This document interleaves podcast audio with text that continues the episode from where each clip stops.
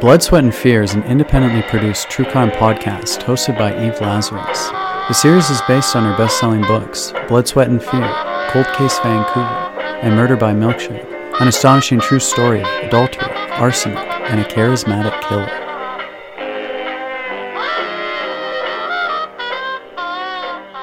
I'm Eve Lazarus, and you're listening to Blood, Sweat, and Fear. It's the story of Inspector John Vance, Vancouver's first forensic investigator. On March 9, 1947, Inspector Vance was summoned to an apartment at Kitsilano, Vancouver, to check out a suspicious death. 17 year old Ruth Cooperman was found naked and lying dead across Jack Cooperman, her 27 year old husband's unconscious body. That morning, Ruth had phoned her father, David Simons, and told him she'd be over to see him later that day. Around three o'clock, she spoke to her sister Esther and brother in law Lloyd Tufts and told them she and Jack would come by for dinner, that she was just running a bath. When the couple didn't arrive, the Tufts weren't overly concerned. The plans were casual, and Ruth and Jack had broken appointments before. Meanwhile, other family members were trying to get in contact with the couple, and finding the telephone line out of order, they started to worry. Around 8 o'clock that night, Lloyd Tufts dropped around to check on them. Lloyd hammered on the windows and doors. After getting no response, he broke into the apartment through the kitchen window. There was a light on in the bathroom, and as he entered the bedroom, he could see two naked bodies lying on the bed. Lloyd was embarrassed, and he stood at the door asking if they were all right. The only reply was a groan from Jack Cooperman. At this point, Jack's parents, Harry and Sarah Cooperman, and Ruth's parents, David and Annie Simons, arrived at the house. The scene in the bedroom was chaotic and confused. Lloyd's first thought was that they'd had too much to drink. He found the bath full of unused water and vomit in the bathroom and bedroom. The phone had been knocked to the floor. There was too much noise in the apartment, and Lloyd rushed over to the corner drugstore and phoned for an ambulance, which arrived within minutes. Ruth lay on her back, blood streaming from her mouth. The members of the inhalator squad gave her artificial respiration for nearly an hour but it was too late. The doctor arrived and declared her dead. Jack was taken to Vancouver General Hospital. Inspector John Vance and Detective Percy Easler were summoned to the apartment, which was now officially a crime scene. Easler took photos, while Vance had police gather up the bedclothes, vomit stained pillow and bedsheet, a vaginal douche, silver knife, and a brown paper bag containing the contents of a garbage bin. There was the leftovers of a cake that Ruth had baked to celebrate their eight months of marriage. Vance also had a salt and pepper shaker, what was left of a bottle of Four Roses bourbon, and another of Imperial single malt, as well as a decanter of undetermined clear liquid taken to his lab. It looked like a case of severe food poisoning, especially after police learned that the Coopermans were treated for vomiting and abdominal cramps the previous month. Vance, though, suspected drugs could be involved when he saw a box of luxury brand chocolates in the room and noticed that all six chocolates had their bases pushed in. Police were told that vomiting whatever he had ingested had likely saved Jack's life, but that his condition was critical, and if he did survive, it would be several days before they would be able to interview him.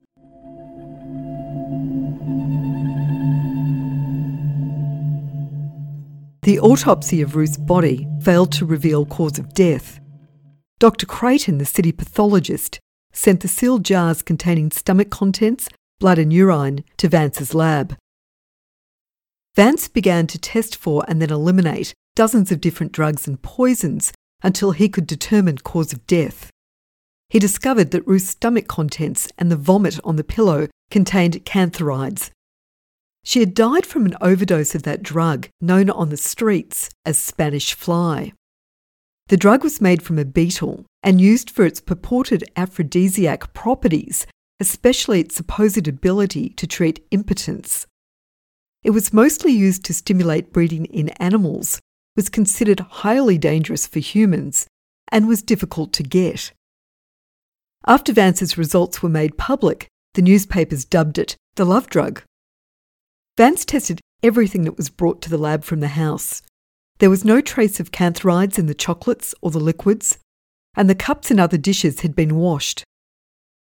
The only evidence he found was a few fragments of the powder in a bottle that was marked Tuinal, a drug used as a sedative in the 1940s. The coroner announced there would be no inquest. Ruth's father, David Simons, was furious.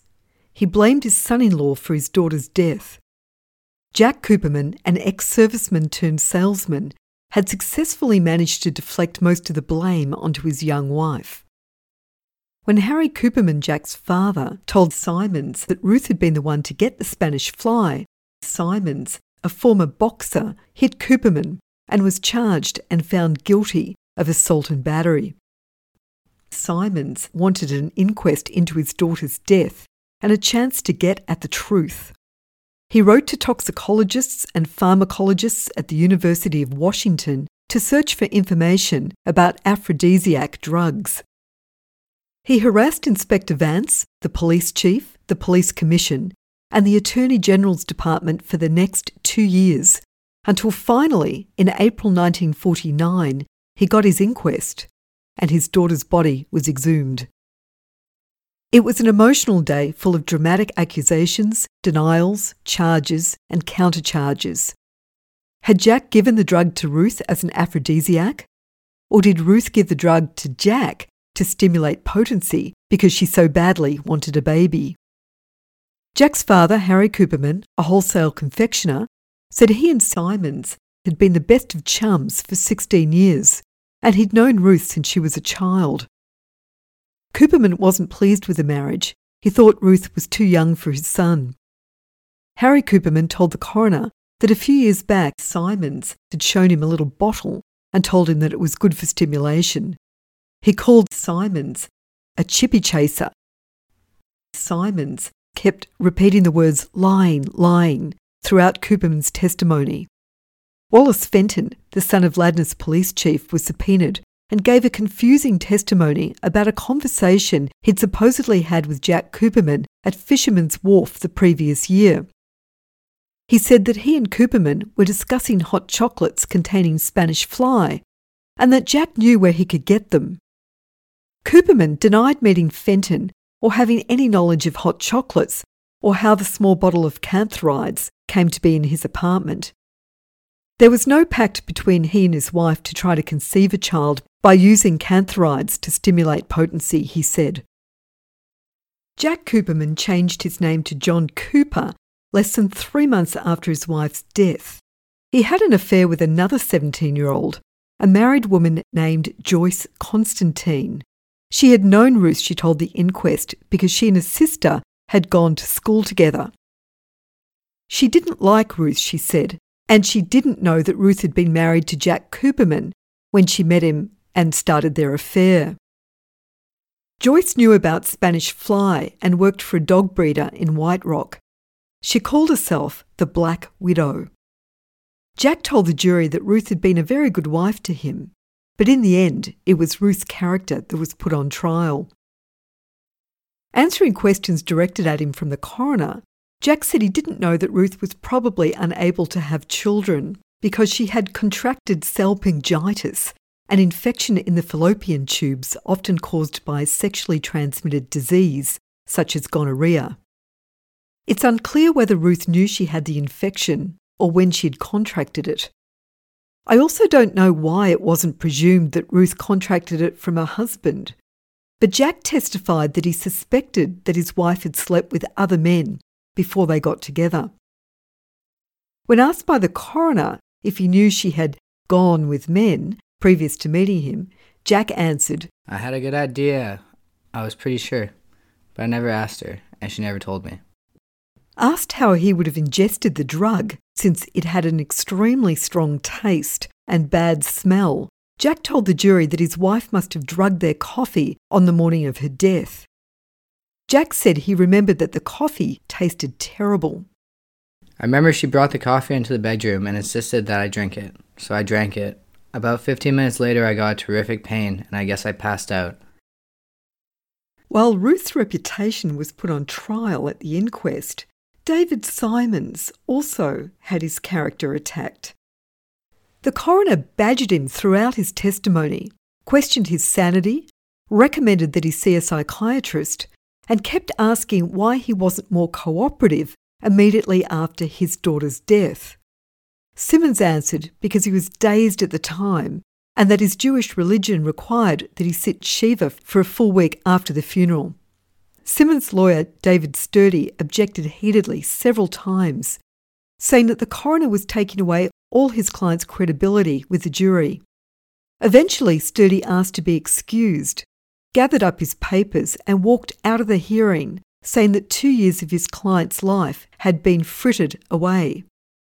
After Sturdy walked out of the inquest, the coroner, Dr. Whitbread, asked Simons why he didn't come and see the police at the beginning of the investigation. Simons replied that his Jewish faith required a week of prayers following a death in the family. The jury returned a verdict that the death dealing dose of cantharides was administered by a person or persons unknown. Simons was convinced that Jack Cooperman, now John Cooper, had poisoned Ruth, and the inquest's unsatisfying result seemed to unhinge him. For the next few years, he stalked his former son in law, his new wife Laura, and their two young children. Cooper said that both he and his wife had received a number of calls threatening his life and that of his children, Cooper told a reporter. I know Simons was making the call, but I can't prove it.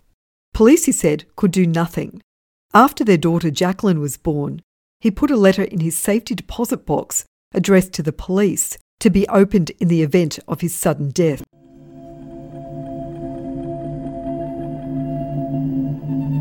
On Sunday, January the 27th, 1952, around 9 pm, Cooper and his wife Laura were sitting in their car outside their apartment on McBride Boulevard in New Westminster when a car pulled up beside them and pumped two shots into the driver's side door. One bullet pierced the car body just below the door window, the other hit just beneath the door handle. Fortunately for the Coopers, the bullets were soft nosed and didn't penetrate the car's metal exterior. As the car, a 1945 Pontiac sedan, pulled away, Jack could see two men inside. He gave chase and managed to catch up to them several blocks away. He tried to force their car into a ditch along Cumberland Street. The driver of the other car put the car in gear, and as it lurched out of the ditch, Jack, or now John, I guess, got a good look at Simons and was able to get the license number. The police soon arrested the two men. David Simons, now 51, had gone to the Jewish cemetery that morning to visit Ruth's grave. He stayed for a long time. He became more and more depressed. His family went to a concert later that night, and he phoned his friend Tony Kostick and asked if he would drive him to New Westminster, which is an area of Metro Vancouver located on the banks of the Fraser River and about 25 kilometres from the downtown core. David Simons, a stocky veteran of both world wars, at first denied being the shooter, but when police demanded that he tell them where the gun was, he told them, You'll never find the weapon. He told the police that Kostick knew nothing about his intentions. Kostick was released and Simons was charged with attempted murder. At his trial on May 7th, Simons had some serious legal heavyweight. Senator J.W. Farris and Nathan Nemetz, future Chief Justice of the Supreme Court, defended Simons while his wife and daughter sat in the courtroom throughout the hearing. The defence argued that if Simons had fired the shots, it was not with intent to murder Cooper, but rather to scare him into a confession of guilt for the death of his daughter Ruth. Cooper was flippant and hesitant on the stand and did nothing to endear himself to either the judge or the jury, particularly when it came out that he was a co respondent in a divorce case after having an affair with a married woman. The married woman's name was blacked out on the inquest that I obtained, but it's likely it was a 17 year old Joyce Constantine who called herself the Black Widow. Cooper said that he and his wife had received threats by letter and phone for the past two years, which stopped when Simons was arrested. Problem was, he refused to produce any of the letters for the court. Simons was convicted of attempted murder with a strong recommendation for mercy by the jury. The gun was never recovered.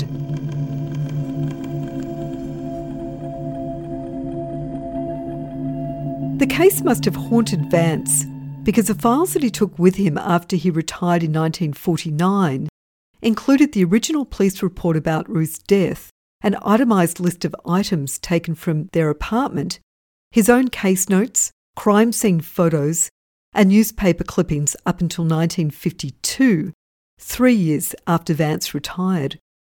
In fact, Vance delayed his official retirement so he could attend Ruth Cooperman's inquest in April of 1949. That inquest went for nine hours. It was the longest on record for one case, and the newspaper articles are interesting for as much as is missing as what was reported. When I first ordered the inquest from BC Archives in Victoria, it couldn't be found. But months later it turned up. And then I received it and found more than 20 pages were missing. The text had been redacted, and several sections, chunks of the documents pertaining to Jack's medical condition, information about Ruth's connection to Joyce Constantine, as well as Jack's affair with Joyce just three months after his wife's death, her own juvenile record, and the reason why she was called the Black Widow had been redacted under the Freedom of Information and Protection of Privacy Act, Section 22A. This information couldn't be released, I was told, unless it could be proven that Jack Cooperman, alias John Cooper, Joyce Constantine, and her sister Gloria had been dead at least 20 years. I wasn't able to find their death certificates. I have to tell you that I had never heard of Spanish fly before I started researching Inspector Vance and through him the death of Ruth Cooperman. But my friend Tom Carter had, and he sent me this ad that he'd found. I'll post it on my website with the other show notes and photos from the crime scene but it basically shows a naked woman and it says Spanish fly. She'll do things she's never done before, increases sexual desire, turns on anyone fast, and then there's a California address. I asked Tom, who's a well known artist, musician, and historian, to come on the show and tell me about Spanish Fly. All, all I know is, is when you brought it up, I knew instantly what it was because every 13 year old boy knows what Spanish Fly is. It was like the love drug. Suddenly, all things amorous were possible, you know, and it suddenly she'd be like head over heels and like you'd be totally hot for you, right? The simplistic mindset of people, you know, like that you slip it in somebody's drink and suddenly they find you hot, or or like the X-ray glasses. You, that you could have a glasses for five dollars and suddenly see through clothing. I mean, I can't believe that people would fall for this stuff, and yet they did. Thank you so much for listening. I'll be back in two weeks with episode 11 where Vance is involved in a manhunt for a murderer.